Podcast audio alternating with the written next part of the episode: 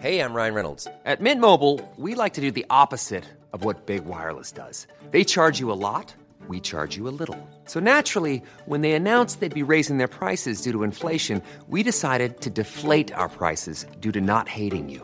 That's right. We're cutting the price of Mint Unlimited from $30 a month to just $15 a month. Give it a try at mintmobile.com slash switch. $45 upfront for three months plus taxes and fees. Promo rate for new customers for limited time. Unlimited more than 40 gigabytes per month. Slows. Full terms at mintmobile.com.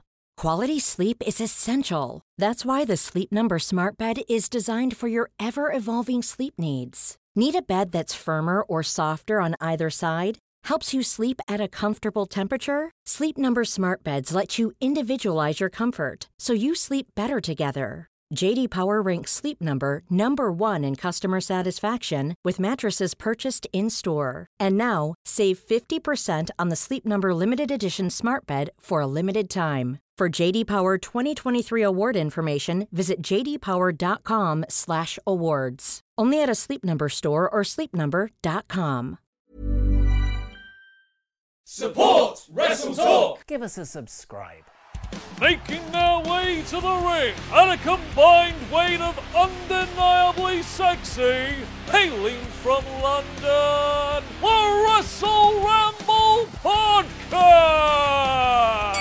Hello and welcome to the Wrestle Ramble Podcast. I am Ollie Davis, and I'm joined by Luke Owen. Hello, Swaff Nation, and a hello to you, Oliver Bloody Davis. How was your weekend? It was good. I did the poetry. Well, on that, Russell Abercrombie emailed in to say, Afternoon, fellas. I listened to the Saturday podcast this morning and ended up in tears laughing at Ollie's Poetry Corner submission. Can we please make this a new segment where Ollie reads out a list of ridiculous things? There's only so many porn titles after all, in his serious presenter voice. Uh, on the same topic, have you read Jon Ronson's series, The Butterfly Effect, about Pornhub and the decline in the porn industry? Yeah, it's very If- good. If not, it's a must listen. Yeah. Um, so yeah, so people, it went down well. We got a couple of tweets, people saying like, "Crikey, that uh, that that Ollie's poem." Uh, my wife thought it was very funny. Hmm. Um, yeah, how did it go down? It went down well. I split it, like I said I would, into like I did the the serious one in the first half of the show. There was an intermission, and then I, I came back on in the second half of the show. Uh, I was worried because we got there, and you know people were fly, filing in, and I was like, "That's a kid," and there was like an eight year old girl there. Everyone else was, you know. At least twenty and above, but then there was just this eight-year-old girl. And I was like, "Oh my god, have I misjudged this? Is this actually like quite a nice community space?" And uh, I, that luckily, she left after the intermission. Phew. Yeah. What would you have done if she'd have stayed? I would have. Well, I asked um, I asked the organizer uh, what they thought and could they have a word because I'd, I'd be fine not to do it. Yeah. I'm not like really itching to to read out all these porno titles. Yeah. But yeah, it went down well. Good. I think a lot of people laughed. It was weird because when you're up there on stage, we experienced this at MediaCon. I think a bit. It sounds like no one is reacting. Oh yeah, yeah, totally. and uh, I watched back the recording of it, and actually a lot of people are laughing, so that made me feel good. Yeah, yeah. And a lot of people laughed at the punchline, which we found was could have been confusing. Hmm. Uh, so that's good. Mm-hmm. Good. But I couldn't hear those people laughing. All I could hear was the organizer of the event being confused at the punchline. And being like, "Are you done?" I was like, "Yeah, I'm done." That that was the joke, and apparently that me saying that was the joke ruined it, ruined it a bit in, in my girlfriend's eyes. Yeah, it was fun. Yeah, good. Excellent. Excellent.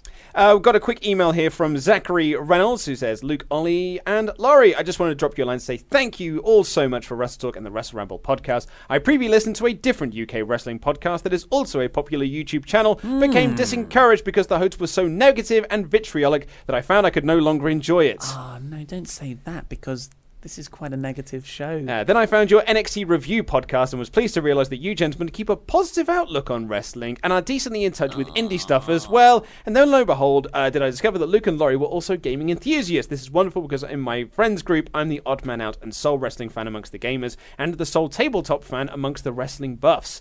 Uh, so I'll uh, we got a question for myself uh, and Laurie, which I'll save for the um, NXT review podcast.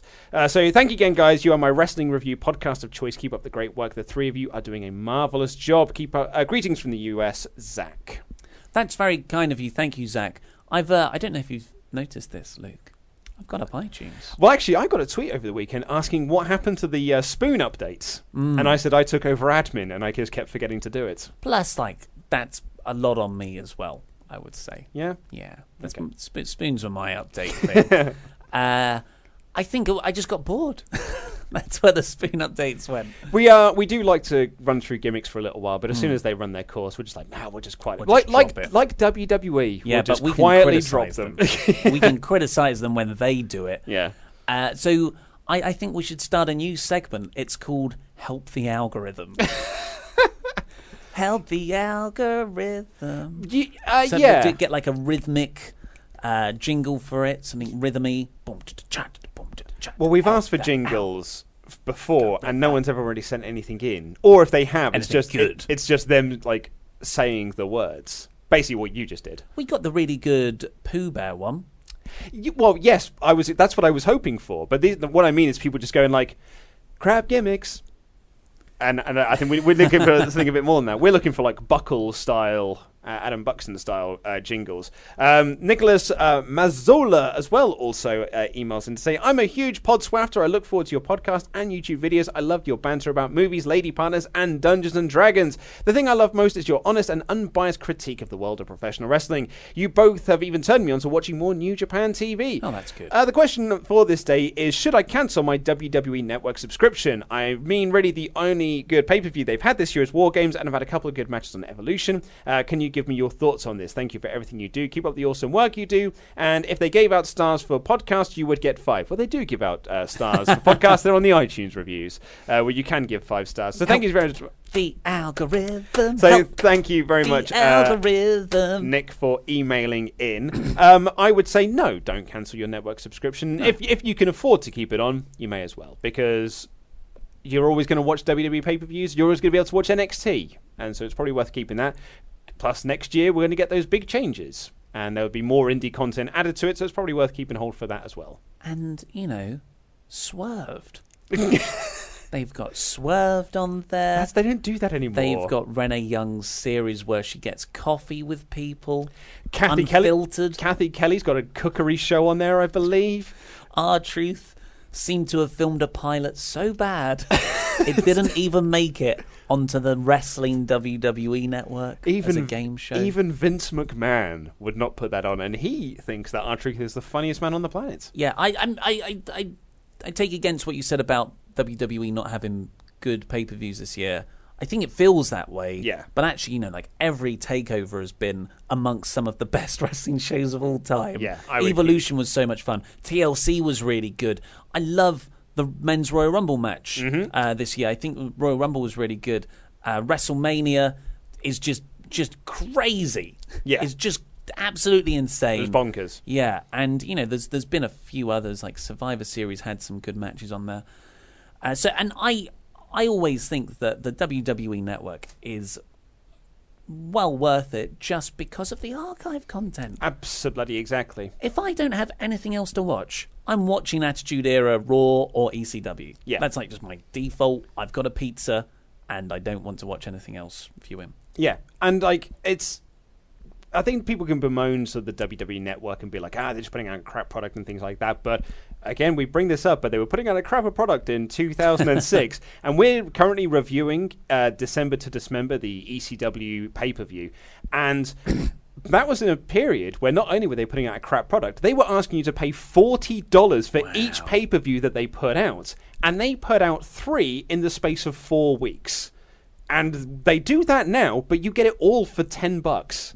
Like so, really, $9.99. Nine ninety nine. It's cheaper than Netflix or whatever it was that they kept. Oh no, it's Netflix but better. It was their uh, catchphrase for a little while. It's Netflix, but specifically neat, like ridiculously centered around one genre. Yes. Um, so yeah, I, I would certainly say uh, keep hold of it. Do you want to do an iTunes review, or do you want to save those for the outro? I think I'd do so. Oh, I guess if we do them in the outro, that will sort of people will hopefully go on to iTunes after they finish this. Let's save it for the outro. I'm also just going to tell people now, just just go and give us a, a five star review on iTunes. It does help the algorithm, we think. Like no one really knows how iTunes algorithms works. I don't even think iTunes knows how their algorithms work because Steve Jobs took the secret with him to the grave. well, I, as we we have found out through our connections, there's only one person that runs the podcast side of iTunes because in Europe, uh, yes, uh, in Europe because it's a, a they've got two people in the it's States. because it's an Apple product that doesn't make any money, so they don't want to invest any money in it, which makes sense as a business. That makes sense.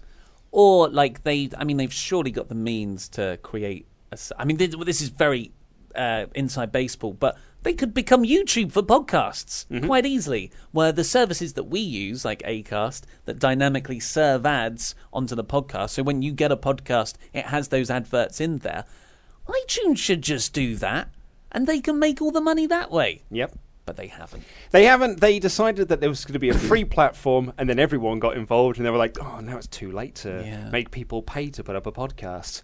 Um, let's have a quick Rusev. Well, uh, James Henry calls this a Rusev maybe. so we'll find out how this goes. Hi, Luke, Ollie, and the latecomer, the fakest of fakadores. I have a Rusev maybe, uh, maybe not. However, I want to share with you that I'm a rugby lad who has an almost secret identity as a wrestling fan. I don't watch the product anymore, just listen to the podcast religiously on my commute to work. Thank you very much for listening. Being an ex semi pro rugby player whose career was cut short by two separated discs in my spine popping. Oh, sorry, two separate discs in my spine popping two years ago with no way of recovery. You guys have helped me keep this secret life alive without having to enjoy the tedious three hours of Raw every single week. LOL. I work at a brewery and have the conversation turned into wrestling spontan- uh, spontaneously when my colleague revealed that he was best friends with Piss Pants Drake Maverick himself all throughout school in Walsall. He showed me text between the two saying EC3 is going to get pushed to the main roster as soon as possible. So PW Insider were right on that yeah one. but then. what about wrestle talk sources which is Oh, this which guy is this guy? Yeah, I guess. Yeah, yeah. Why? Yeah, you should have emailed this. Well, I mean, he did email this sooner, but I would have emailed this with like urgent. This is your, you know, breaking, breaking news. news Um, I I was shocked that he was. Uh, ch- he has childhood photos of the two of them, and however shameful, have kept up the secret identity through Wrestle Talk, and it would not go down well between my rugby friends. We drank beer and. Hmm.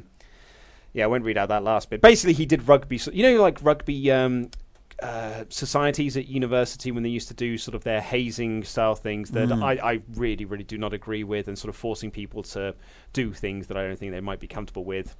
He sort of de- details that a little bit. Um, uh, I just want to reach you out. Uh, you have such an audience that your content is much better than WWE. I've cancelled my subscription and intend to spend my tenner on being a pledge hammer, so I'd rather listen to Royal Rumble 2000 than watch uh, WrestleMania 2019. Make of that what you will. Uh, you guys have helped me through my gambling issues, though. Get better uh, without having to email that in. Cheers, guys. James. Well, thank you very much for your email, and I'm glad we can help you out in some way. Glad we can entertain you on your commute to work. Um, for, for the previous person who was talking about cancelling their network subscription, if that would allow you to donate on Patreon to us, then I take back everything I said. Do that. All right, okay, so we are going to get on with the rest of the show, but we've got a bit of a special treat in the outro. Not only is Ollie Davis going to read out some iTunes reviews, we've been sent a present uh, that we have to open before the Christmas show, apparently. So we're going to dive into that. Uh, but first, we're going to be talking about this quote new era of uh, WWE. Will things change? What's changed? Let's find out. Here's the show. Which was opened by the return of Vince McMahon last night. God, first time he's been on TV since. I think Raw 25. No, no, no. He's been on before then. I, I'm sure of it. Well, he's I been don't on, know. you mean he's been on since then? Yeah. Because he's, he's been on TV well before Raw 25 as well. Mm, yeah. yeah, yeah, a lot, a lot before. You know, I'd say, Yes. I'd say a handful of times. Okay, Ollie hilariously misspoke. Let's make fun of this guy. Let's make fun of Vince because he came out with, uh, you know, this was once upon a time cocky heel dancing, but he I just felt like his heart wasn't in it. You know, when you can tell where people.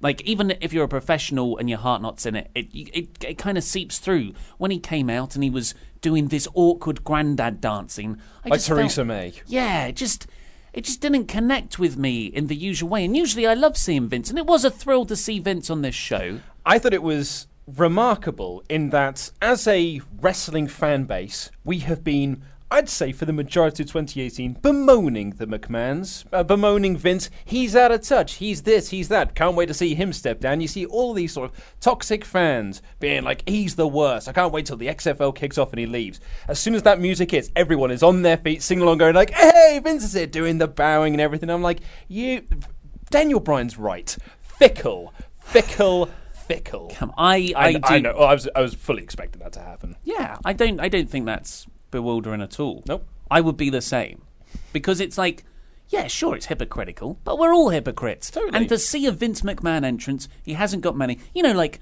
I, the Undertaker should never wrestle again. I believe that.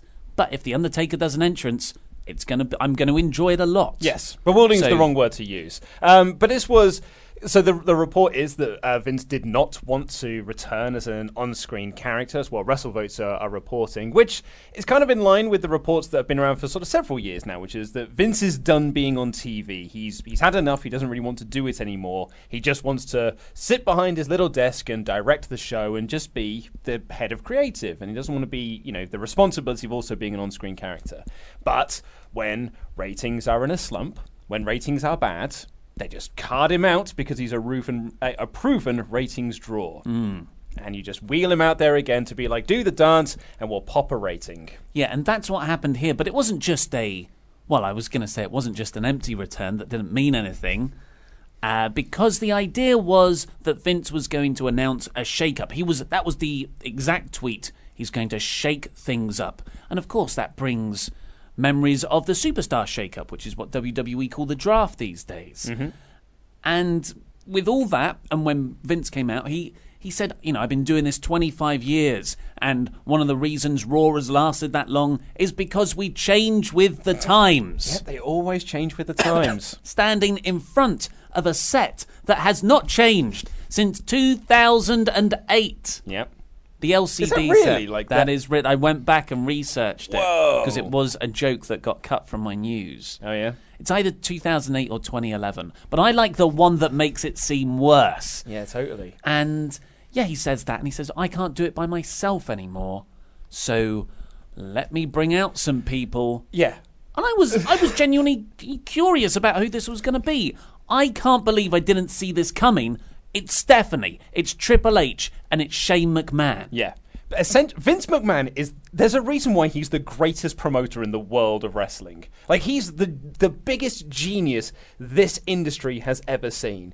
Can we say the most successful guy? No, no, no. I'm going to say he's a genius. Okay. I'm going to call him a genius in this segment in particular because, really, the reason why WWE has been bad for a lot of this year, I'm not going to say all of this year, because actually I think there's been portions of this year that have been very, very good. Mm. But let's okay, so let's say for the sake of argument, the Survivor Series up until TLC were very, very bad. And ratings were plummeting, this, that, and the other. The reason behind that is Vince McMahon, right? Like, he's the guy who oversees everything. He's the guy that signs off on everything. Everything that is bad on the show, Vince has been signing off on it. And yet here he comes out, and it's not just Vince, Steph's there as well, and Triple H and Shane, they're all sort of involved in this creative side of thing. They're all signing it off as well as the, the upper echelon. And these four come out and go like, Baron Corbin's rubbish, any. It's all Baron Corbin's fault. And we, as fans, will go, yeah, Baron was bad, wasn't he? And it all was his fault. And the crowd bought into it and they lapped it all up and they booed Baron Corbin for him being. Stephanie's just like, they're booing you because you made Raw rubbish. I don't think so. I think you're confusing. Well, I'm I'm here just to have a good time. I'm gonna because it was a lively crowd, same same town as uh, TLC was the previous night, and the McMahons did every trick in the book to get the crowd to boo Baron Corbin. Triple H kept on saying, "Oh, come on! If you boo him, was so they- good. They were you, you won't be able to hear Baron speak." And what happens is all those four out there, Baron Corbin comes out, and then they go to an ad break and they come back. And apparently, in that ad break was just Baron Corbin getting heat from the crowd. So I, I, I, I don't think everyone's bought into this idea that it's actually Baron Corbin. I think everyone, in, well, not everyone in the arena, maybe they were playing along. I think they just it. played along. I, but I, am sticking to my guns. He's an absolute genius. No, no, no, he no, He turned no, it no, around. he's he drew, not. drew all He's the not. heat away from himself. But I, it didn't work. I don't think It anyone did it? No one in the arena like booed Baron Corbin. You surveyed that. You surveyed every single person. I did actually. Yeah, Yeah, yeah. okay, I've well, got, I've got you go. all of the evidence to prove as much. I, I certainly didn't buy into it. Absolutely not. Um, I, do, I don't think. I haven't read a single review that that bought into it, and I, I do think the people there were just up for a good time and they played along with it.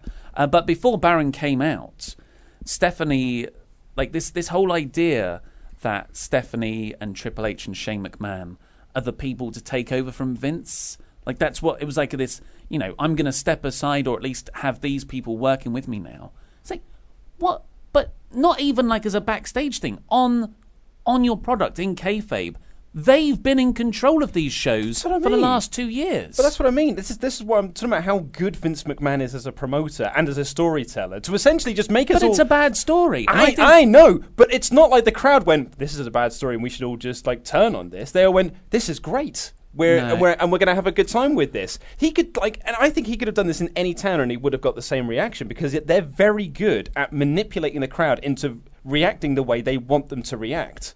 But I don't think that's a long lasting thing. Like, as soon as they walk out and watch next week, they're going to be like, no, it's still crap. I, let's not keep going over this point because we're not, we're not getting anywhere on that. You think that the, the live crowd means something in their reactions here. I don't. So, uh, but what the, the, the changes that they teased, Triple H said that, that Stephanie admitted they've been letting down their audience. And now we're going to be the authority, us as fans. And Hunter promises new faces and changes. It was just a, a promo that sounded so so much like a press release. It was all PR. It was corporate speak. I made the joke in my news that you know us as investors are now the authority. I mean, sorry, uh, fans, or you know, like Q4 was a really bad month for creative. I mean, sorry, the last few weeks of TV were bad for creative.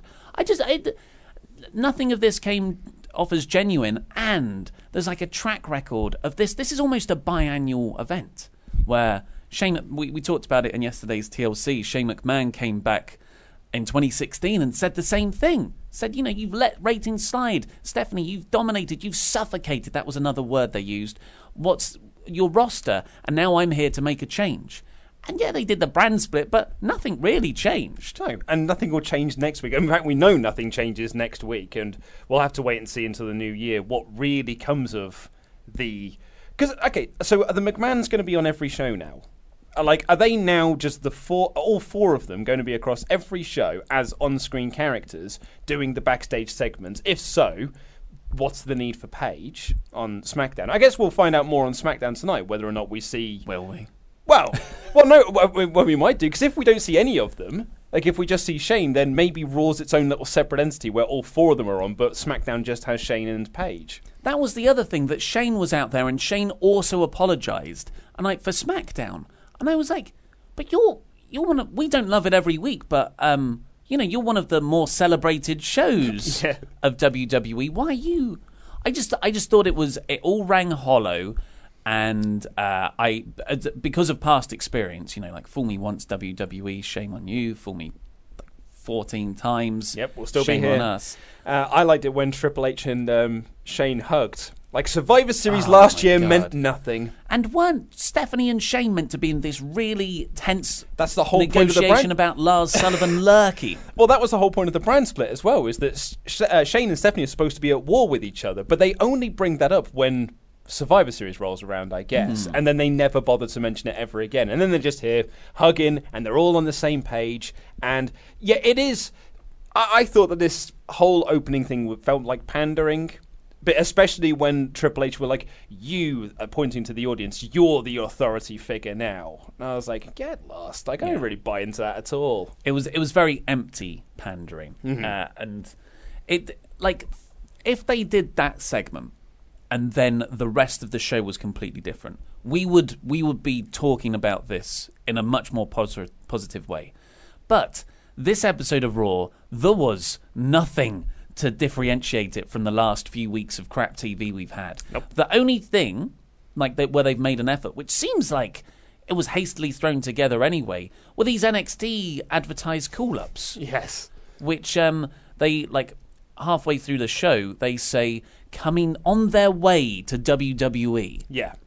which is just like a oh bless them. Branding. Oh, they're coming up. They really earned their It was just missing the little TM next to it. Yeah, and they ran the, like Michael Cole introduces this segment as here's all the all the things that are going to drastically shake up WWE, Raw and SmackDown, and they do video packages, back to back video packages, which weren't like even that impressive video packages. No. Uh, it seems like they were just put together at the last moment, and were just, oh, just let's just do it all in the same segment, and uh, we won't have interviews or anything. It will just be back to back. And if you're a wrestling fan, if you're a WWE fan that's been watching this product this year and you've seen what has happened to the NXT call ups in 2018, why on earth would you be excited that Lacey Evans is coming up to TV now or Heavy Machine or anything like that? You can't be like, well, that's going to make me tune in next Hmm. week. Well, I mean, do you want to talk about the, the call ups now? Yeah, yeah, we'll do it now. So you, we've got Lars Sullivan, Which which, has been knew. announced for a month. Yep. So that's like I don't really count that. I'm not counting it either. Uh, we've got Nikki Cross, who has already debuted. Really, She's been on the SmackDown touring team for the last year, basically. yeah, she did like a, a a surprise challenge for Becky Lynch on the November UK shows for SmackDown. Uh, and then, like you said, Lacey Evans, who I've written down as Lacey Sullivan, and even had to re-record that bit in the news. I was like, "That's there. They they wouldn't have called them both that, right?" uh, Heavy Machinery, which uh, they're awesome, but they're one of those acts that can be protected in NXT. I think I think they're still probably a bit green, but um, I, I fear that is going to be completely they're going to be mishandled on the main roster. And I don't, I don't think that's me being cynical. I think that's me looking at what's happened for the last three years. They'll be the Ascension. Yeah. Like, come come March, they'll be the Ascension. Or uh, I was thinking more Enzo and Cass, where they just like level out because they have got a lot of charisma, and then they just break them up. Yeah. And the uh, Although that does mean then Otis can become WWE champion, which, which, as we all know, is the main goal of this company, right? And if that if that's what the new era ends up being, all for it. I've said it in the NXT review. If if Otis Dozovic is not WWE champion at some point, this company hasn't a clue. uh, and the last one is EC3. Yes, who was reportedly, according to PW Insider, he was going to be called up after SummerSlam, but the concussion that he suffered during the Velveteen Dream Takeover match scuppered all of those plans. And that's probably quite clear from watching NXT because he's not done a lot since. Like he's been sort of in a feud with Undisputed Era, but it was also like very much in the background because they had War Games to deal with, and now they're sort of picking that back up again. And clearly, it's not going to go anywhere because now we know he's going up to the main roster. Yeah. So EC3 is a guy who I think should have just gone straight to the main roster. He didn't need to go to NXT. because a lot of guys don't need to No. go to developmental, but their style fits the Yeah, yeah. indie scene that they're trying to, you know, Replicate. destroy, so replicate. Yeah, whatever, potato, potato. But EC3, fantastic look, fantastic promos, just fine wrestler. And for NXT, you can't be just fine, but on, you can on the main roster, where looks and promo abilities get you a lot further. And you've got to worry as well about the character he's presenting that they're going to present him as a bit of a comedy goof because his video package was him in a suit, then undressing, with a lot of focus on him pulling down his trousers to reveal his butt in pants, obviously. But at the same time, I just saw that I was like, uh oh, comedy goof, I guess. Yeah, Not, not, not that that's the worst thing, you know. no, he's very good. He's very like, he good. He's a very funny guy. He always wanted to do comedy. He always did comedy anyway. So uh, maybe it can work. But like, I mean, we were talking about this in the office earlier. These these call ups just say to me, what WWE fans like is NXT. So to placate those fans, we're going to give you NXT call ups, but we don't want to give you any of our top guys because we still need them to sell tickets to the NXT live events that we're not really selling a great deal, deal of tickets for anyway. So we can't give you a Matt Riddle, we can't give you Keith Lee, we can't give you the Undisputed Era, we can't give you Ricochet, can't give you Aleister Black, Johnny Gargano, Tommaso Ciampa. Basically, all of like the top group of guys and girls. Shayna Baszler, I mean, this and the other. Pete Dunne, Taylor, Tyler Bate. Exactly. All of like the real the people that really, really the NXT that really, really get into. We can't give you any of those, but we can give you some of our main uh, our mid card cast offs that we're not really doing anything with, and we have no big plans for. Hence why we're getting heavy machinery. Hence why we're getting EC3. Hence why we're getting Lacey Evans. They're not like these aren't people you're going to sell tickets off the back of, but they'll probably be they're good mid they're good fodder for the main roster, and as a way to be like, hey, we're giving you NXT call ups. We're we're giving you what you want, right? Mm. Yeah, and you just look at these.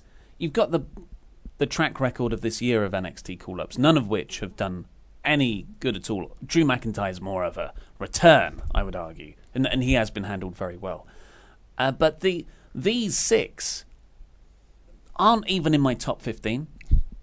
like of heavy people I would bring up. Heavy Machinery would, just because I think Otis Dozovic is great. But, But again, then you want to see them I- have a proper what- what run in NXT I was, first. I was about to say, Yeah. but they need like another year or so. Lacey Evans needs like so much more time, I'd say, in developmental. Like she's got a good character, but like I've never watched a Lacey Evans match and be like, God, she's brilliant. Mm. God, she needs to go up to the main roster. So that is that that that's the most immediate change. No, none of these people debuted on the show. Spoiler for next week's episode: it's pre-taped. Good God! Imagine being there live. You watch this three-hour show, and you have another three-hour show right after of Raw in the live arena because that's what they're going to use for the Christmas Day episode, Christmas Eve Eve episode, episode, yeah. next next Monday. So we already know the results. There's no McMahon's on it, and there's no of the none of these NXT call-ups. The next episode after that is New Year's Eve, so that's going to be live, I think. But I think they're doing I can't one. see them doing anything big on a holiday episode. So all of these changes, nothing's going to happen until two three weeks time. In which case, why announce it? Further to my point of Vince McMahon's a genius. Don't put the McMahons on the episode that no one's going to watch because then when they return and a rating bumps up again, hey guys, look, we're a proven ratings draw. I, I, I don't know why you're you're you're belaboring this point.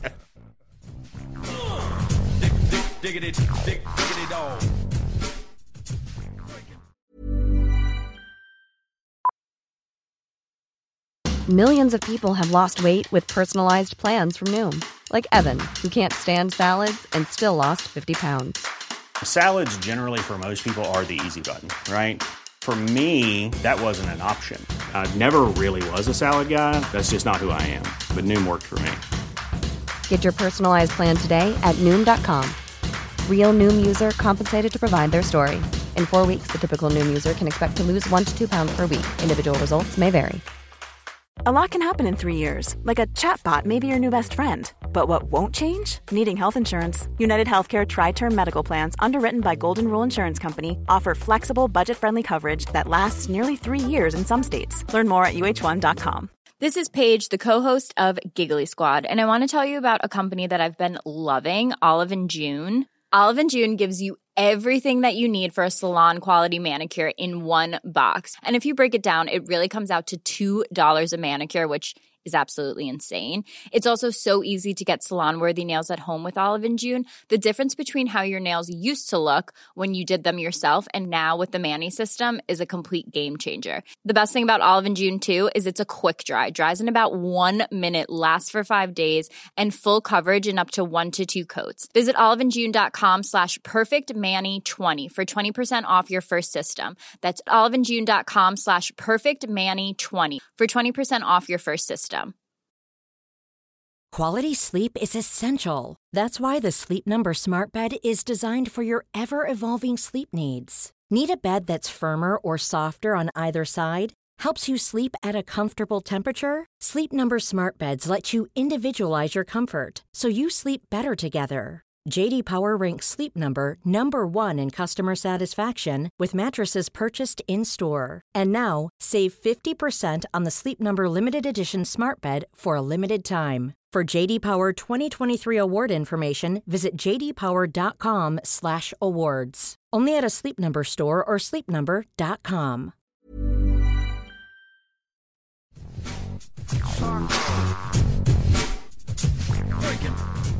It's the part of the show where we give a shout out to all our $25 or above Patreons, the Pledge Hammers, on Wrestle Talk's Patreon page. Thank you all so much. You are our favourite. Absolutely. fans. They're the best ones.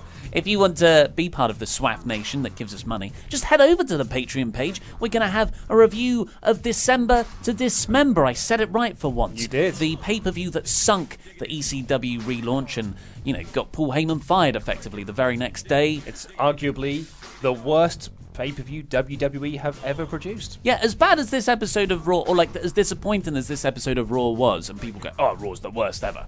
No, no. No, no, no, no, No, no, no, no. And we've got a Patreon podcast exclusive to it to uh, tell you why. But that's going up this Friday, so you want to go over there and donate for that. So thank you very much, Paulie Dangerously Jarman. Yes, Paul. Lovely stuff. The $100 man, CD Horville. Woo! Oh, yes. These are cheap pops, by the way. The mayor of Painesville, the real Dan's Dan, always the bridesmaid, but actually quite frequently recently, the bride.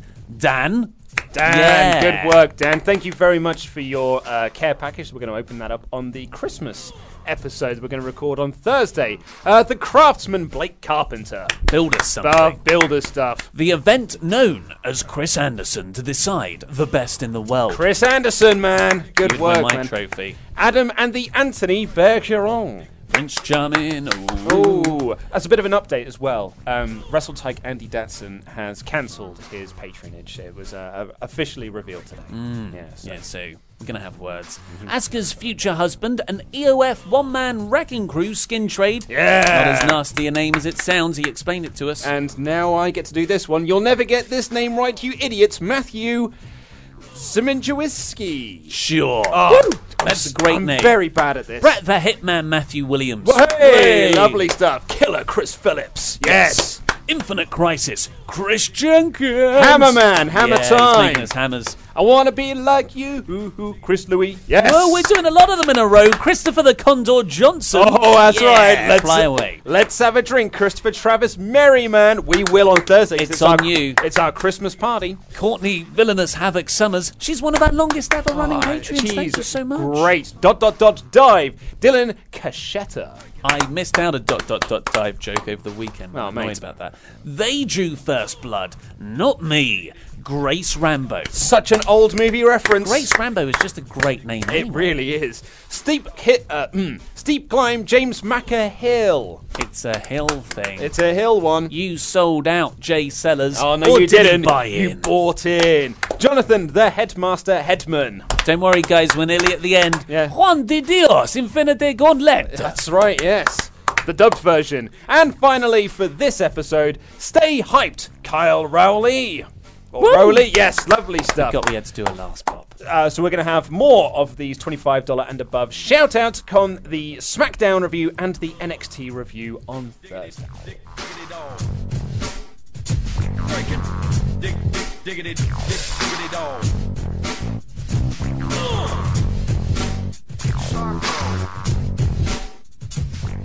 As part of that opening segment with all the McMahons, by law and actual uh, children, they had Baron Corbin come out. We already spoke about that, and it was it was the McMahons going, ha ha ha. Well, you can have your Raw GM spot if you beat this the next person in this match. My favourite feedback I've seen to this segment so far is everyone going like, it just made me feel really sorry for Baron.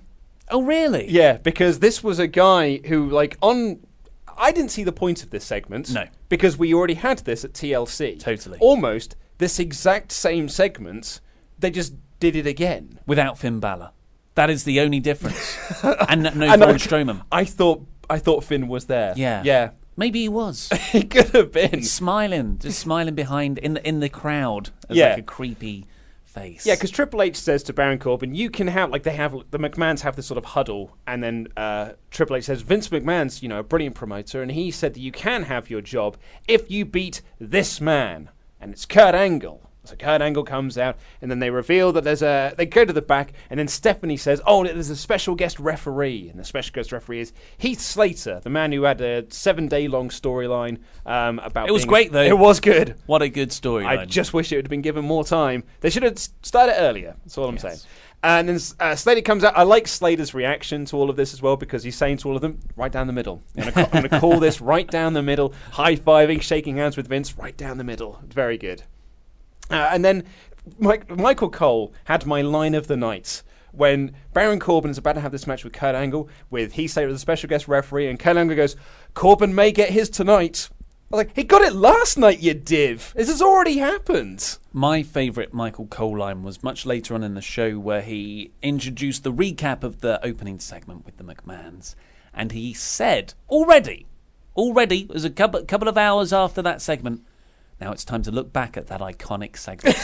and I just, just wished so much pain on everyone. Yeah. That's, what, that's an awful thing to make me want, like, Yeah, totally. to, to feel people. Yeah, iconic. Uh, so after that, they, they just they, they played this up for comedy, where Triple H would come out and say, "Oh, actually, it's a handicap match," and Gable and Roode come down along with Apollo Crews, and I think that's everyone. And then Shane McMahon comes out after that. Oh, and it's a no DQ match, so they all just get chairs and start beating up uh, Baron. Yeah, it's uh, the crowd were chanting for tables, and they didn't use the tables to win. They just did the the Olympic Slam spot and pin. But then Gable and Roode had the wherewithal to go and get a table, bring it in, and then they put Baron through. Well, you say they had an Olympic Slam. You say they had the wherewithal. That's not what Michael Cole said. Michael Cole said, "We're listening to the audience. Right. We're giving you table spots." like the McMahons had decided that, hey, go out there and put him through a goddamn table. Yeah, uh, I exactly. I I didn't feel sorry for Baron. I I kind of felt sorrier for me because this was the exact same segment as TLC after a segment where you just promised change. Yeah. Like, I, do, do you not see? Do you not see how like instantly hypocritical that is? And it just makes me go, oh, okay. And and it's not the craziest thing in the world doing a very similar segment to what you did before, but with all the goodwill you need to restore in me, just do something different for your next one. Just start new storylines. But this one just set the whole show up for it's exactly the same as every other bad week we've had for the last couple of months with the same storylines and the same feuds. You say that though, but the crowd loved it. The, the, The crowd, the let's write off the crowd. Wait, This- you can't. You no. can't choose to when you. I like, can. when you pick. I and, like, just did. When you want to reference the crowd reacting to something, and when you don't. When the crowd they don't agree with me, they are idiot crowd. Idiot, idiot crowd. The crowd loved it. The crowd loved this segment. It was probably the part of the loudest they were all night. Yep. So uh, that that Baron Corbin lost. He did. So he, he had a bad night. Poor old Baron Corbin. He had a, Well, it's his fault. He's had a he's had a dreadful twenty four hours. Uh, yeah, who thought that Baron could top his SummerSlam failed Money in the Bank cash in from last year Yeah. uh, by just being kayfabe bad this year? Oh yeah. Well, it's all his fault. Mm. Every single thing that's been bad with WWE this year is all Baron Corbin's fault. Following up that repetitive segment for the new era with the changes, we got Finn Balor versus Dolph Ziggler. Uh, it was a fine match. Drew McIntyre came down at the end and beat them both up, making it a double DQ, so like a, a draw. And Change. Yeah, it was just what? f- Why? it just it it. I don't really care about seeing these three together anymore. Uh, I I just want something new for Drew. Yeah, it's really it's. I mean, I don't want to come across like I'm negative. Everyone said I was really negative in the show yesterday, despite the fact that I gave the show four out of five. So somehow I was still really negative about TLC. Um, but like this just feels like it's a step down for Drew McIntyre. Yeah. like this really feels like we're moving him out of that possible main event picture into a mid card feud. Yeah, totally. Because he was like at the top. He was big, main eventing with that. Really, I, I really enjoyed the victory over Kurt Angle, and he's just been flattened out since. Remember, like before, Totally before Crown Jewel, he was saying like, "I should be in the. Tri- it should be a triple threat with me involved for the Universal mm. Championship." And we were like, "Yeah, absolutely, it bloody should be." We were all saying he should be the champion. He should be the guy to take the belt. Hmm. And here he is now in a mid card feud that's going nowhere. And spoilers again for next week. He don't win that triple threat, and. I guess because it's a it's a holiday show, so the baby faces have to always win, which is fine, really. But um, he also gets beaten up after the match. Yeah. So it's just uh, like I get that these next two weeks are right off holiday period. We're almost out of continuity, but man, it it doesn't do anyone any favors when you're trying to build momentum for new stars. When you're trying to create this new era. That's what I mean. Yeah. and then you just you immediately stall. Yeah. It's like my friend Richard Brown. He uh, when he was 16 and he took his driving test for the second time, he stalled and then tried to go down the wrong way down a one-way street on turning out of the test center. nice. That's what WWE have done with this. They have immediately failed. Like that driving instructor, they t- like they, he said because it was an instant failed for this driving exam, and he said, "Shall we carry on?" And the guy goes, "Well, it's good practice." That's what they're doing. Ugh. Yep. So after that, we got Dean Ambrose coming out, still doing his germaphobe gimmick, which is fine, I guess. I'm, I'm not into it at all. I think it's a good look. I li- I know you say Del Boy, but I quite like the I don't gas mind. I, mask I mean, I'm only saying it as a joke. I think it actually looks quite good. Yeah, and uh, but he comes out and he does. he tries to goad Seth Rollins out, and he Seth isn't answering, so he issues an open challenge for the Intercontinental title that he won the previous night, answered by Tyler Breeze to a pop. Yeah, th- yeah, a, a decent. Well, um, decent's a strong word. Yeah. he got a reaction. Relative. A relative on this show. Yes. he got a massive And- pop. Well, he didn't get as big a pop as Baron Corbin getting put through a No, table. no, no, no, no. But um, I- I would. We said when Seth did the Open Challenge deal a couple of weeks ago, and it was answered by Dolph Bloody Ziggler. We were like, "God, like why wasn't it someone like a Tyler Breeze?" Just further proof that WWE watch this show and listened to the Mm, things that mm, we mm. say. When they're saying we're, we're looking to what fans want, they're just talking about me and you, basically. Yeah, yeah. Because And I keep trolling us. Because I keep calling Vince McMahon a genius. And um, and uh, so Tyler came out here and he didn't really get this reaction. And I suddenly thought to myself, I was like, well, why would people give him a reaction? Because he's not done anything in 2018. He hasn't really done anything since the Fashion Files got taken off TV and moved to the WWE.com. And even then, I don't think they're doing anything with that now. So why would people react to it? Yeah, totally. Uh, the, the, it was that little pop, but the the actual match was very quiet. No one bought into a single near fall. And, he, hit his, and he hit his finishes. Yeah. He hit the beauty shot and the supermodel kick to no reaction whatsoever because the WWE audience don't know that those are his finishes. Corey Graves does because he put them over on commentary, but the crowd are just like, moves. Mm. And I again, Dean, uh, you came back. We were so into you. You, but you, and you changed up your style as that that sort of unhinged baby face when he came back, and he was a more of a brawler. Just don't change. Like keep that. Don't go to Rest Hold City because that's what he did here again. It was like "Arr," grinding in the headlock. Yes. Let's work over the crowd and make them actively bored because that worked out so well the previous night. Uh, but Michael Cole did put over uh, Tyler Breeze's match with Ricochet last week on NXT. So Ricochet got mentioned on WWE Raw. Yes, that was before the NXT call ups were revealed. Yeah. So that got me excited. That Ricochet might get called up. Come on know. now. Come I- on, man. I was up for a new era. They just promised me the freaking world in the opening segment. And then they give me Lacey Evans. I didn't even know her last name. I thought she was called Lacey Sullivan until my Raw review and I double checked it. Yep. Christ. She does have a mean right hook, though. Ambrose won. Women's right. Shock, shock. And then he continues to call out Seth and haha, I bet you didn't see this coming. The gas mask three of the gas mask people line up on the bar- on the on the ramp, but the other one gets in behind Dean and reveals it's Seth. Oh my god. So why don't you sort of interfere in the match then? Because I guess he wants to win back his title. Win back the title, I get that. But you can still, I think, Well, screwing actually- with Dean. I mean, you could have cost Dean the title and had a match with Tyler, I guess. Yeah, a, a wounded title. Yeah, I, I and, don't and know. you're more likely to beat Tyler than you are Dean. I just thought it was weird as Seth, who's trying to frame his new character as this locker room savior, just sort of stood there for his own personal gain while Tyler Breeze. It's Yeah. not like Dean Ambrose cheated, I guess. It's not like, Seth, but that's well, then make it that story. Yeah. Uh, so yeah, but I change is the same Seth and Dean feud, which we're all quite audibly bored with now. Going by TLC, certainly. Um, yeah, then Charlie was backstage with Shane McMahon. He says the new faces will be seen on Raw and SmackDown, and Drake Maverick walks in with, with AOP and sort of introduces Shane to AOP. And he said he wants the tag team rematch for the belts, which they lost last week Mhm. on, on Monday Night Raw.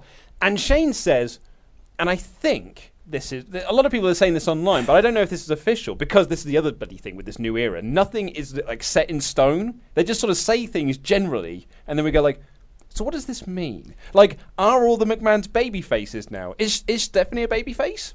Are they all going to be on TV at the same? I don't know. I d- is Shane a Raw? Like, why does he have authority on Raw? Yeah. he's the SmackDown commissioner. And then, like, so I think the other thing they're doing away with is the automatic rematch clause. Which would be a great thing to come out of this. I've been very vocal about how I think that just facilitates lazy booking. Hmm. I do not think for a second that they're going to stick to this. I think the the Monday after Royal Rumble. In fact, put this down. This is my first 2019 prediction, Luke. The night after the Royal Rumble, there is going to be one title rematch from the previous night's show. I think you're probably on a safe bet for that one, which is why you can't have that because it's got to be a wild and wacky prediction. It was funny actually. I was thinking about our 2018 predictions because I've gone back to listen to the episode so that I could jot them down to a, a, uh, a document for us to do when we do the 2019 predictions. One of your 2018 predictions was Vince McMahon is going to step down Mm. from the WWE. And when he came out here, in my head, I suddenly thought. With like two weeks to go before the end of the year, Ollie is going to steal one of these. I got excited too. uh, But the, yeah, so Shane McMahon says he, yeah, the specific phrase was the automatic rematch clause is antiquated. Yes. So that didn't like that wasn't like a I'm dropping it. I don't know what authority he would have to drop it. Well, he's a McMahon. Yeah, of course. And that well, like he has the power to book number one contenders matches because that's what he did. AOP and Drake Maverick sort of push for uh, a rematch, and he says no. You're going to have a number one contenders match where you earn an opportunity. yeah. She's a SmackDown thing coming from a guy who put himself in the Best in the World tournament earned in the that finals. opportunity. He earned that opportunity and made SmackDown the A show by winning. I said we, before we came in here, I was like, you know what? This show didn't make me too angry. I just, I hmm. just think it's stupid, and we can have a fun review of just looking at how stupid WWE. But I'm getting angry. No, I'm still having fun. Ah. I'm still having fun. You're, My you're just like heavy machinery. they just want to have. They just fun. want to have fun, like he does the worm or the caterpillar. Um, my favorite thing about this is when Shane opened up this segment by saying, "We're going to see new faces on Raw," and then he said, "You're going to have a number one contendership match, a, tr- a fatal four way between the B Team, Revival," and I was like, "And he's going to say a new name." Because he's just promised us at the start of the segment a new name, and then it was like Lucha House Party, and I was like, "Oh, of course, so no new names then." Yeah. Yeah, Uh, but at least Lucha House Party didn't have handicap. Uh, that they weren't like a three-man unit in this which match. I guess was all Baron Corbin's doing. Uh, so after that, actually, so that match is made. Then we get the on their way to WWE montage marathon. Yeah, I'm so glad that Laurie and I re- did our NXT 2018 in review episode. I'm so glad we pre-recorded that yesterday, in which we spend a good five minutes talking about Nikki. Like Nikki Cross needs to be called up to the main roster. I'm almost certain we talk about Lacey Evans in there as well and Heavy Machinery. Hmm. Oh, dang it! I mean, my my only, I, I'm still hopeful, eternal optimist, that when they debut these people, Undisputed Era just come out through the crowd and beat them all up. And we're like, no. And they do my fantasy, my superior fantasy booking That idea. you lost on? We do not get call ups. We take our call ups. You lost that one, right? Yeah, well, you know. in the popular vote, I was gonna say- the same fans that think Vince McMahon's a genius and sheer stupid angles that were on the previous night. When people disagree, and we got yeah, we got some video packages to them, and then so, uh, then all the changes. Lio Rush introduced Bobby Lashley, and they did some your local sports team, pointed at his butt. And Elias came out of nowhere and cracked him over the head with a guitar. Lashley no sold it. Elias ran away. Yeah. Change. Uh, Corey Graves then said that Lashley played While My Biceps Gently Weep, which Michael Cole laughed at and then said, Those were his glutes. I was like, That's not the point of the joke, Michael Cole, which Yeah. makes me think he's never heard While My Guitar Gently Weeps. No, that's his generation. he, he grew up as a thirty-year-old man listening to that. I, I, uh, I, that line I laughed at. I, I guffawed when he said that. line, so as well. Corey, Corey does make things salvageable sometimes, but this is, you know, this, th- this whole idea of change. They have been feuding in a heel face switching around dynamic since before SummerSlam. Since WrestleMania, Yeah, yeah. Bobby Lashley debuted beating up Elias.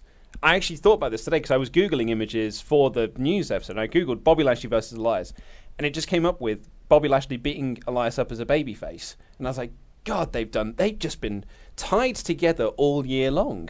It's just like a joke. Like, uh, I, d- fine, you just phone in an episode, it's the holiday period. But don't do that after you've spent 20 minutes in the opening segment saying how we're going to start listening to you and how everything's going to change. I'm saying the same thing over and over again. My favourite thing about change is the McMahon's on TV again. Like, that's not change. That's what we've always had. Mm.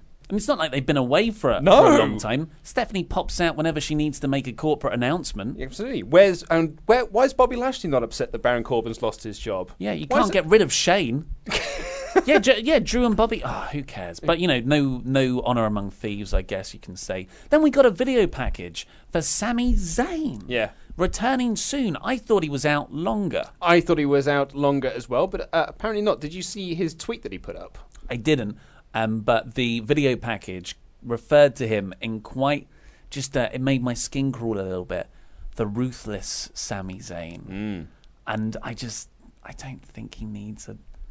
I don't think he needs a little the outlandish Rich Swann or the Yep. the gentleman Jack Gallagher. So Sami Zayn posted up on Twitter, during this time off, I've been working on becoming a better person and letting go of a lot of toxic elements that became egotism and ambition. But I watched the teaser for my return on Raw and remembered how good I am at pro wrestling. I actually forget how great I am. That is the Sami Zayn I want. Yeah. Well, let's hope hope we get it uh, because he's excellent. Yeah. It's just he he was booked awfully this year. Yeah. Uh, then we got the the actual tag match to crown the new number one contenders. Uh, it was you know it was it was a thing. They A- did things. AOP were the only ones to get an entrance. They just mentioned on commentary, um, Lucha House rules have been abolished. So that storyline was done for weeks on end with no payoff whatsoever. Yeah. Well, I don't know how you pay off the baby faces beating up the heels an unfair advantage every week. You blame it on Baron Corbin.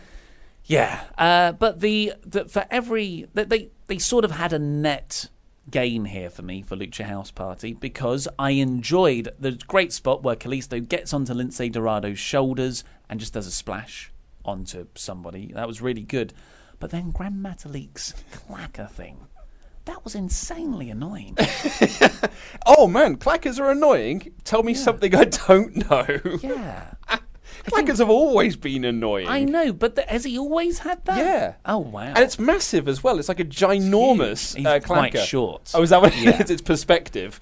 Um, and the crowd 100% did not react to this. But again, why would the crowd react to this? You've spent all of 2018 presenting your tag team division as a joke. Hmm. So why would anyone get invested in these four teams? So this is change. We are like starting a new era. We'll see how long the tag team thing lasts. But this is like you've got to rebuild this tag team division because you've conditioned your audience to think none of these teams matter. So I'm just not going to bother cheering for them. Yeah, so the revival won, which sets up a match next week on the Christmas Eve episode uh, against Gable and Roode, the champions. And you know, like that's that's a freaking NXT dream match right there. That could be an excellent feud with a series of matches. Uh, the revival could get a heel win out of there, and the the baby faces could come back at the end. There's a, there's a six month great program there that writes itself really but it's it's just going to be a holiday one-off title match. Yes, pretty much. So it's and again, it's like why Well, should I get invested in this? Because the tag division, like you said, has been revamped like four times this year. AOP come in, the the Matt Hardy and uh, Bray Wyatt are champions. Drew and Dolph. Drew and Dolph. The freaking Shield, Seth and Dean, and every time you're like, oh, okay, here's where you're going to pull the trigger now. Here it is. The revival get a little bit of a push. They're building up to something. No, every Yeah. time, every time it's it's just been not followed up the next week. So the report is that there is like a possible shoulder up during the match. So perhaps they are going to spin that off into more stories. That's not I a good story, Well, though. I know, I know it's not. I didn't say it was a good one. I'm just saying that they might be doing something extra with it, but I don't know. But this really felt like a pandering win. Of like we are listening to our fans, we know that you want to see the revival get pushed, so we're gonna give them a win. It's a, it's a like when Zack Ryder got a push, but it wasn't really a push. Mm. Yeah. Then we got the Seth Rollins promo after that, saying how Sunday night was the worst night of his life. Lost the Intercontinental title to Ambrose, and he heard he heard the crowd during the performance where they chanted, "This is boring." Yeah, and chance for Becky Lynch and said that you know, hey man, that's my it's my responsibility to entertain people. So Hmm. you know, I'm sorry, I'm going to do better next year. It's like Seth is trying to personify Raw here. It's like all the points were hit. We are listening to fans. I heard your chants. I'm going to do better. Just that. to Keep that keep that crap to the McMahons. I Seth's one of the guys that you want to turn into a top babyface next year, as opposed to this flattened out. Remember how hot he was at the start of the year? It's making me angry.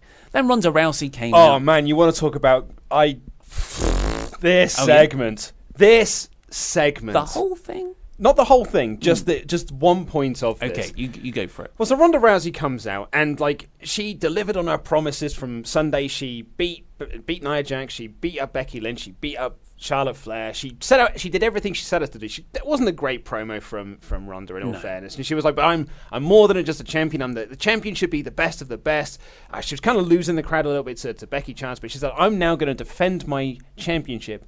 In an open challenge. So it's our second open challenge of the night. Who's going to be the person to come out and, and fight me? and there's no reaction. And then it cuts backstage, and all of the women are at gorilla position, shouting for their music to be played. And he's like, "Oh, this is chaos." I, li- I like that bit. I was like, oh man, this is chaos. Who could possibly restore order to this? Of course, it's Stephanie McMahon. And Stephanie McMahon comes in and she's like, hey, for God's sake, you guys, obviously I'm going to save this segment. And she brings them what she marches them all out onto stage to essentially go like, you are acting like children. I am going to look after you all. I'm gonna, just like she did when she brought in they did the NXT call-ups of of, ba- of uh, Sasha Banks, Becky Lynch, and Charlotte Flair, and Stephanie was there going like, "You're going to be in this team, you're going to be in this team," acting on like they're playthings that she's just playing with, and she did the exact same bloody thing here. This this division cannot be taken seriously because Stephanie McMahon needs to be here to make sure that she knows that everything can run smoothly, and that's what she did. And she ordered this to be an eight-woman gauntlet. Yeah. I hated this. Yeah, I mean, I didn't like it as I, I didn't dislike it as much as you did. I it was just it was just lame. It was just lame. So really. lame. And the whole like Stephanie was a baby face here, but wasn't didn't, didn't she have like a blood feud with Ronda? Yeah, but she was just a babyface at the start of the show as well. I I think she's now just a new Yeah, babyface. and, uh, Stephanie changing between babyface and heel on one show is not anything new. Uh, but yes, she. I just, I, do, I don't like her screen presence. Haven't for, for about a year now. Although, and she used to be so good at promos and, and getting heat. But yeah, so this turns into the eight women gauntlet match with uh, so Bayley eliminated Alicia Fox and then she eliminated Dana Brooke, and then you're like, okay, maybe they're going all the way with Bayley. Maybe this is the new era. Women. Well- WWE love women now. hey man, they- like they gave them like an hour pretty much for this gauntlet match. They took up the entire third hour of the show, really, and that's a good thing, right? Like that that's sort of the thing that we've been asking for. So that I'm very much on board with. Not so much the Stephanie McMahon hmm. being like the the child playing with her toys. Not not so much into that bit, but. And you're right. I was like, I think they're going to do something with Bayley here because she was working through a knee injury, which she did at Seth Rollins and just stopped selling after a while. And she's selling her knee so much, she went to the top rope to do a move. Come on, man. Uh, but unfortunately, she only dispatched Fox and Brooke. Oh no, my my favorite moment was in this Dana Brooke though. Uh, this Dana Brooke match though. Dana Brooke, such a tactician, such a smart wrestler. Dana Brooke. Bayley is selling her leg, like her knee. Her knee is visibly injured. Her knee, she can't even stand. Dana tried to Irish whip her, and Bayley couldn't even stand up. She fell down, and Dana Brooke saw this and got a headlock in. I was like, "Work the leg, Dana! Come on, man! It's right there, locking in her headlock. Come on!" Just panic. Headlock. uh, uh, so, yeah, so Bayley. Uh, the next one out is Mickie James, and they have a pretty decent back and forth. But I guess Bayley's too tired, and Mickie James beats her because Bayley couldn't come up against Natalya. I suppose because you What- want it to be babyface heel. But you got more people yeah. Yeah, yeah, but no. It, Oh, I see what you're saying. You know, so Mickie wins here, and then Natalya comes out. No, no, no, Oh no, it was Ember Moon. Yeah. yeah, yeah, yeah. So Ember Moon, uh, they have a good back and forth. yeah, they did ba- a face versus face with Moon and Natalya. Yep, that's a good point. Uh, Ec- Eclipse from the top to win, and Natalya then comes out and beats Ember Moon. Ember Moon. And then we get a, a, a rematch from TLC of Natalya versus Ruby Riott. So that's where I think that's where it got good with the Ember Moon Natalya stuff. Or actually, Yeah. to be fair, Moon and Mickie James. It's a shame Bayley had not the greatest caliber of wrestler to work with. No, but she was getting a really good reaction from the crowd. I think it's because people thought, "Oh, Yes, people were- maybe she'll go the distance." She, they were more hot for Bayley than they were for, I'd say, m- uh, most of the other stuff Yeah. in this. Apart from like the the the, uh, the bank stuff towards the end.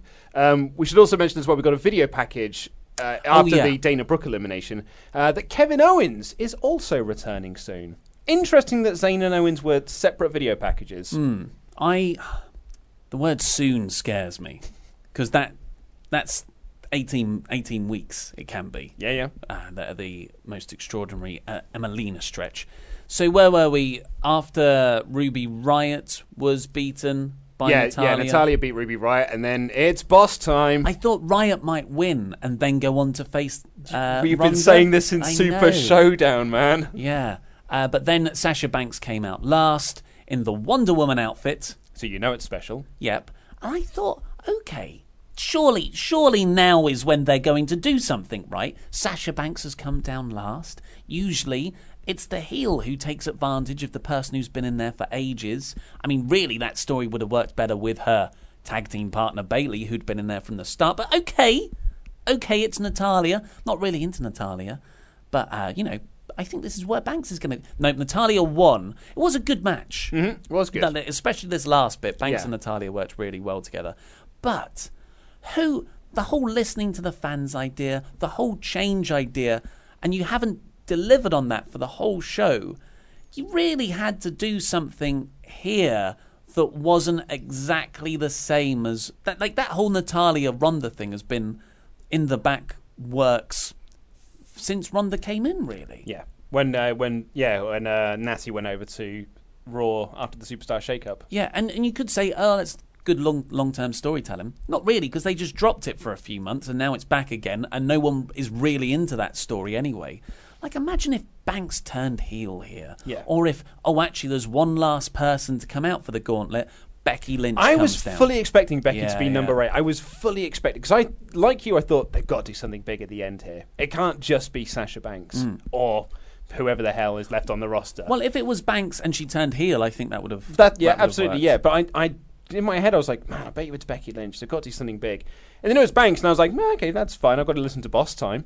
Um, but and then they had a really good match, and yeah, like you, I was like, so you're just almost waiting for something to happen, and then and I guess it doesn't really matter because the match is next week. Stephanie had a nice botch of a line when she said it was going to happen tonight, Mm. because technically it was going to happen tonight. Yeah. but really on TV it's happening next week. So, um, but it's yeah, so it doesn't really matter because it pays off next week, and they, they have a match, and it's not going to go anywhere further because nothing big's happening.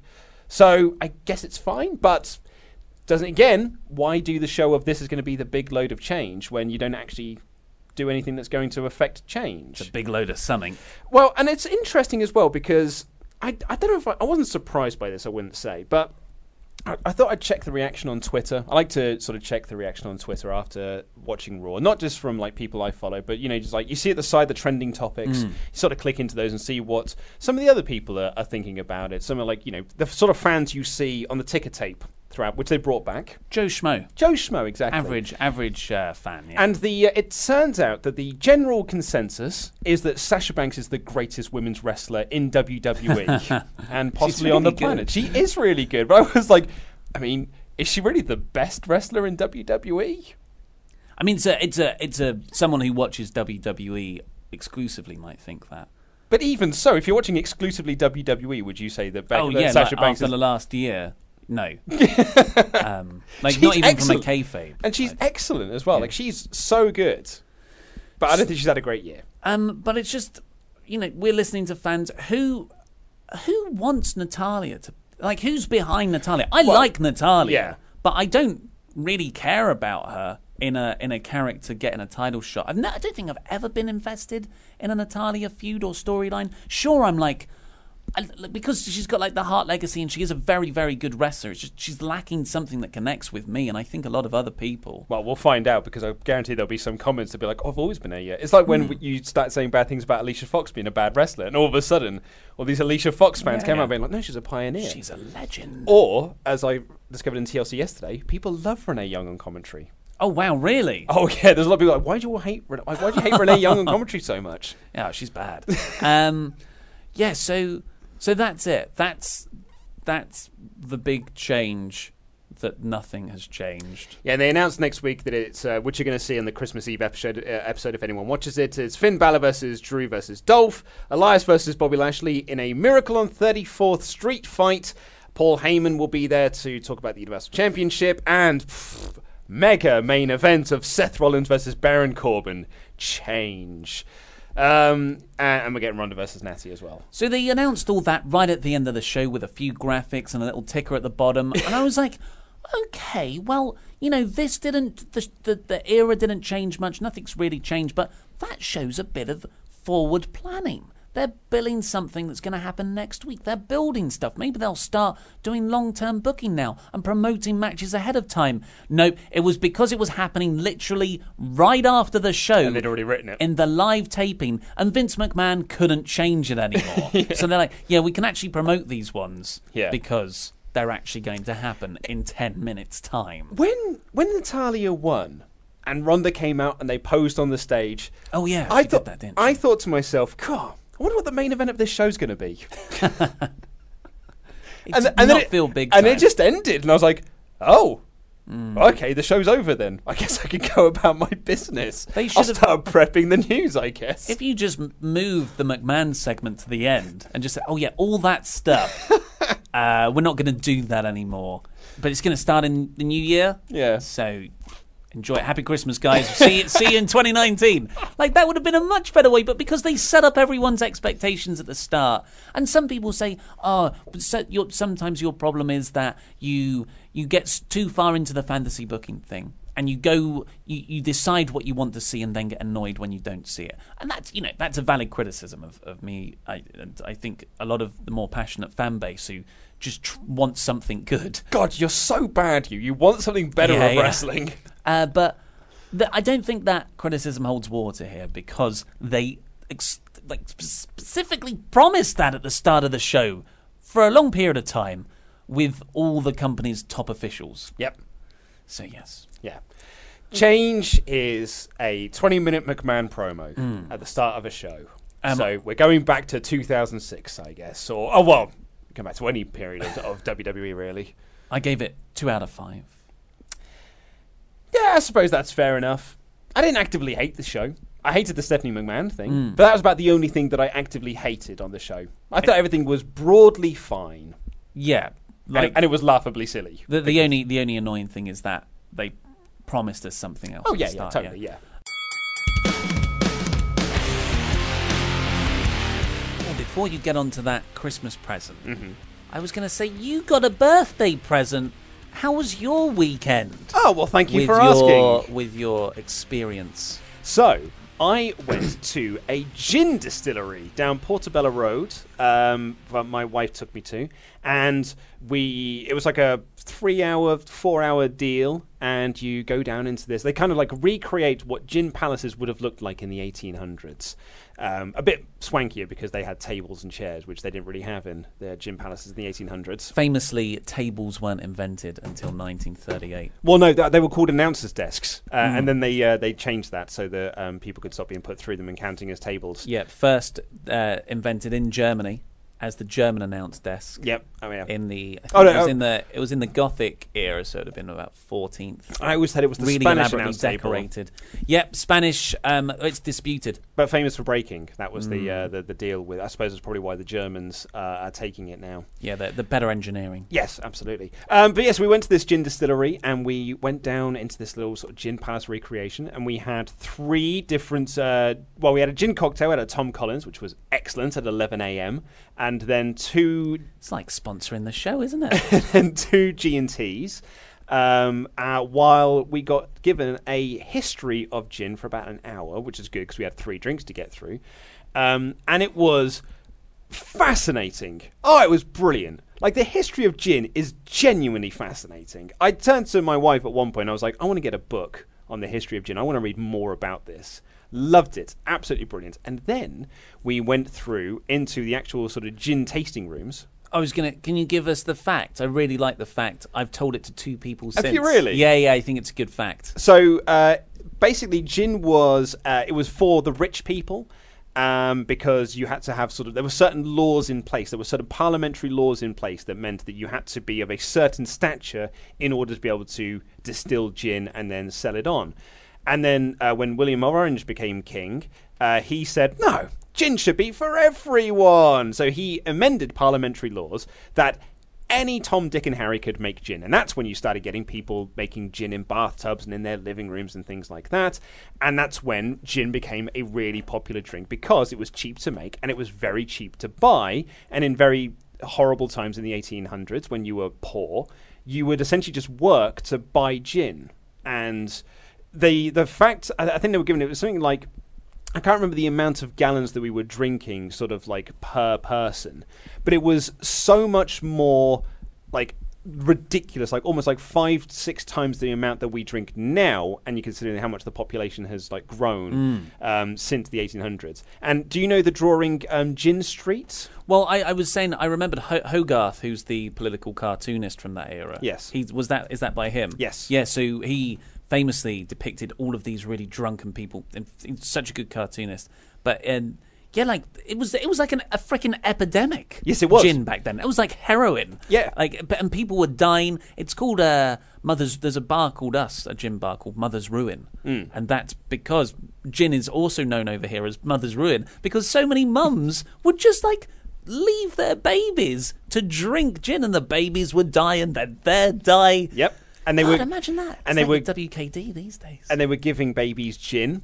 because as a way to sort of like make them go to sleep and, and things like that. Unfortunately, some of them went to sleep forever. Uh, Mm. and you know, kids would bunk off school or not go to school or go to learn just to, and they would just go and drink gin as well. And it became like a real epidemic across. And so, but in the end, it became sort of like so such a problem that gin distilleries, like the, the names that they had for them as well. I wish I could remember some of them, but they were like the like knock me down quick. Like that's what the gin was called because it was just a way to it and sort them out and get as drunk as quickly as possible. And people were selling their bodies to earn money so they could drink more gin, so they could just stay drunk the entire time. It's an awful, awful period. It shows how bad society was. Oh, like. That's mate. industrial revolution time. Yeah. And the workhouses and slum landlords. It's so bad that people would just. That's like the first drug epidemic. Yeah. And it's it's alcohol. like I get that from Asda. And uh, but in the end, gin distilleries just started doing water and then trying to recreate the flavors of gin. So they would like try to create the burning sensation that you get from drinking gin. So they would just put acid into the water, so that when you drank the water, you got the burning sensation. With not realizing the fact that that'll do you irreparable irreparable harm. That's got to be like top ten worst ideas ever. Well, no. up with that as well is that they looked at like what the ingredients were, for, and they they mistook ethanol, which is the the spirit in which makes you drunk, makes you merry, makes you feel lightheaded, but queasy in the stomach, and makes you drunk. They confuse that with methanol, which makes you dead. Yeah. And they just put methanol into the water and gave it to people, and people just died or went blind from it, which is where the term blind drunk comes from. That's my favourite fact. Oh, it was Yeah. brilliant. It was fascinating. Methanol and ethanol are very, very chemically similar, but there is a re like that little difference is why you can't drink petrol. Um, so yeah, it, it was brilliant. And then we went into uh, the tasting rooms where we got to taste loads of distilled gins that have been distilled with certain flavors to make our own bespoke gin. So I've got my own. So me and my wife have got our own bespoke gins. So re- at the end of the day, we got our own bespoke gin in a big bottle. We got a bottle of their own gin. Both. So we've gone home with four bottles of gin. So we are stocked up for Christmas now, and I cannot bloody wait because gin is my drink of 2018. It was Bailey's was my drink of 2017. Uh, gin is my drink of 2018. You're gonna get addicted like it's 1824. Gonna get blind drunk. And Uh, what did you call your gin? so you got to give it your own name. Uh-huh. Um, I was going to call it the Wrestle Talk, but uh, Kate uh, uh, persuaded me not to do that because I wanted to like tweet it from the account You- and things like to that. be fair, you don't have the license. Well, that was the That other side. be- that was. to I mean, to. I mean, my wife does work in archives, so she did sort of push the glasses up her nose. I'm sorry, actually, uh, the archiver said that you can't do that for the licenses legally. You can, you're not allowed to do that. Um, but so in the end, I called it "Feeling My Age," but the double E was 33. Oh, that's cool. Yeah, I, credit to my wife. She she was the one who came up with the name, um, and she called hers uh, uh, "Ages of Riches," I think, which is from the song Portobello Road. Um, and it was very, it was lovely actually. I've got some asparagus gin within my uh, texture, and fennel, which you pulled a. Uh, yeah, you, you pulled a bit of a Hate face out. fennel. Fennel's brilliant. It's lovely. No, it is not. It's delicious. I tried to give you a fennel once, and even you wouldn't take it, and you like fennel. I do like fennel. I just don't know how to cook. I know it as like use it within a spice, but if you gave me a piece of fennel, my wife is much better. Give you a at whole this. fennel. I was just trying to give you a No, whole well, that's what I mean. If you gave me a whole fennel, I wouldn't know. What I've tried to cook it once, and it was a disaster, and I haven't returned to it since. But I do want to try and get better at cooking fennel. I just booted it off the balcony in the end. Hate it. Get out. Right, so we're running out of time, but we do have to open up this present because, quite crucially, we've been sent this gift and we wanted to do it for the Christmas show, but it has a note on there that says open before Christmas show due to best before date. So we do People have to, love it when we get food on the podcast. so and we do eat. have to get into this. Uh, okay, so we've got a letter here. um, hello, three wise no, men. It's open. oh, the crisps have fallen out. Okay. Uh, hello, three wise men keeping the Christmas theme. Uh, you've sampled some delicious cheeses from the depths of Italy. You've sipped on some of the refreshing beers of Germany. But now the finest of the fine, the creme de la creme of world cuisine. Here's a pork pie and a packet of crisps from Oh, Leicester. now that's what I'm talking about. Uh, all jokes aside, one, the pork pie is actually delicious. Sorry, Luke. And two, I truly wish you all a very Merry Christmas from the limit, Joshua Linnett. P.S. The crisps are supposed to be uh, crunchy, so you don't have to cook these first. Uh, which is obviously a pun when we tried to eat dry pasta from the, uh, the Ah, previous one yeah. because someone opened up the box upside down and we didn't see the letter. Thank you so much for sending that. One, oh yeah, the best before is although actually we'd have opened that because we're recording it on the twentieth, so Mm. that actually would have been fine to open up. Oh yes, think do the Christmas Eve episode, the Christmas Day episode on Christmas Day. Absolutely. Well, thank you very much for sending that across, and thank you so much for your lovely letter. I love how this is our contribution to cuisine. You It's know, the like pork the, pie. Italian food, the lovely German dried cured meat, and then we've got a crisp packet and a pork pie from England. And does it say that's the one I'm most pie. excited about? Oh, oh, isn't it just? This is an award-winning brand, 100% British pork. I do miss a pork pie. Um, yeah, There's always time to prolapse. and I just want to, I just want to put out here, uh, you know, because I am vegetarian now. We put out a call on the last episode to uh, midst, uh, our connection, uh, connection, our connection to Greggs about putting more uh, vegetarian flavors in their sandwiches. Our connection has not got back to me yet, so he's starting to slip down in my favorite writers list In the wrestle tights. in the wrestle tykes because he's not responded to any of my requests, and actually has not even respond, has not even acknowledged that I've made a request. So you're losing your place, man. You need to step up your game. Either w- we've got to do these iTunes reviews because we've set them up, but I also just want to say It wouldn't be like us to set something up and then not deliver. before before we get out of here, I must say that a lot of people mistook Andy Datson's name for Randy Datson. we just want to say, keep doing that. yes, Yeah, keep yeah, calling him- Andy Randy, Randy. Datson because if you're an American listener, you're like, oh, Randy, that's a pretty common name. Randy Orton, Randy Newman. Uh, over here, if you've watched any Austin Powers movie, you're making me Randy. It's it's a it's a term for horniness. If someone's horny, they are Randy. the, the the feeling that you felt when Oli Davis read out his poem last week, that is Randy. And it was ju- and it was all honest mistakes as well. It was no one doing it maliciously. Everyone just thought you were saying, "Get out of here, Randy." Yeah. Get out, Randy Datson. You're so randy down there. Randy Datson. Randy, Randy, Randy, Datson. Randy Datson. So we keep whispering that to him. when he's in the office. ooh, Randy. Randy, Randy Datson. Uh, oh, if you only listen to the podcast, go and watch the news episode from last Friday because we all did a performance of TLC's Waterfalls. Not that we're going to make any money off of that video, but still, go watch it Yeah. regardless. Yeah, it took the hit. We took the hit because we thought art that was the one time artistry has come up over copyright claims. Yeah. So all the all the money for that video, in the spirit of Christmas, we are donating to the TLC copyright holders To Universal Sony Entertainment. Sony Entertainment. There you go, Sony. Okay. Merry Christmas. iTunes reviews. We will reluctantly read out your reviews if you write them, and they've got to be five stars. Thank you, Dan Roshi. He writes, Love these guys. I've listened to their YouTube channel for the last few years, and they are fantastic. It was great when it was just Oli. I know the good old days. But the expansion of the channel since then has really worked and is much deserved. Thank you, Wrestle Talk. Oh, yes. Thank, you, Dan very much to you, sir. And you are awesome, Owo says, love it. I love it because it is about wrestling. Oh, well, it Easily is. pleased. Easily pleased, man. Um, uh, not a but her, not a but her podcast host writes, top lads, top podcast. Not just my favourite wrestling podcast, it's my favourite podcast to listen to while working. there are so many other better ones out there, but thank you so much for your kind comments. Um, consistently consistent consistence from Gully Sands. Uh, no thing good, just great from Lilo Lub. Thank you. Uh, and let's see if there's any funny short ones. There aren't. great, great aren't. radio. This So- is why there are better podcasts out there. So they're all just so wrong. A lot of people saying consistent, But thank you, everyone who wrote those reviews back in June. and that is why we need you all to start Is writing that the- reviews again. Is that the latest reviews from June? Oh, it's sporadic. So 31st of October, 20th can- of October, 12th of September. This is by most recent. So it's we're blaming iTunes algorithm. For what? 15th of August? Well, you d- you said you've got them August. sorted by most recent, Yeah. but they are sporadic dates. So you're blaming. No, no, no. I'm saying people just aren't rating us as much as they once were when we read out their reviews. Oh, I see what you're saying. Sorry. Well, that, the, yeah. So to answer my question, that was the latest review was in August. 31st of October, but then there's big gaps between.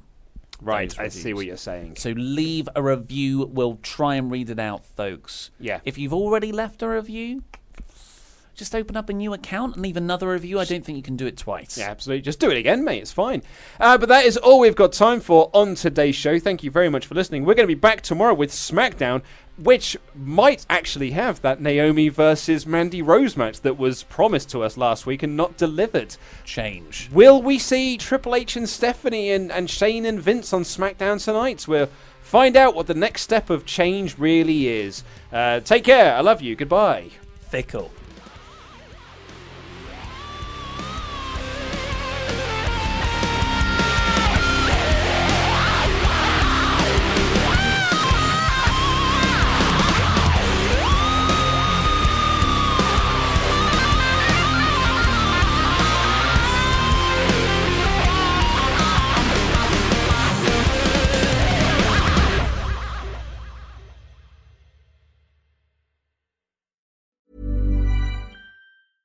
Hey, it's Paige DeSorbo from Giggly Squad. High quality fashion without the price tag. Say hello to Quince. I'm snagging high-end essentials like cozy cashmere sweaters, sleek leather jackets, fine jewelry, and so much more. With Quince being 50 to 80% less than similar brands. And they partner with factories that prioritize safe, ethical, and responsible manufacturing. I love that. Luxury quality within reach. Go to quince.com slash style to get free shipping and 365 day returns on your next order. Quince.com slash style. Hi, I'm Daniel, founder of Pretty Litter. Cats and cat owners deserve better than any old fashioned litter. That's why I teamed up with scientists and veterinarians to create Pretty Litter. Its innovative crystal formula has superior odor control and weighs up to 80% less than clay litter. Pretty Litter even monitors health by changing colors to help detect early signs of potential illness. It's the world's smartest kitty litter. Go to prettylitter.com and use code ACAST for 20% off your first order and a free cat toy. Terms and conditions apply. See site for details. Planning for your next trip? Elevate your travel style with Quince. Quince has all the jet setting essentials you'll want for your next getaway, like European linen, premium luggage options, buttery soft Italian leather bags, and so much more. And is all priced at 50 to 80% less than similar brands. Plus, Quince only works with factories that use safe and ethical manufacturing practices. Pack your bags with high-quality essentials you'll be wearing for vacations to come with Quince. Go to quince.com slash pack for free shipping and 365-day returns.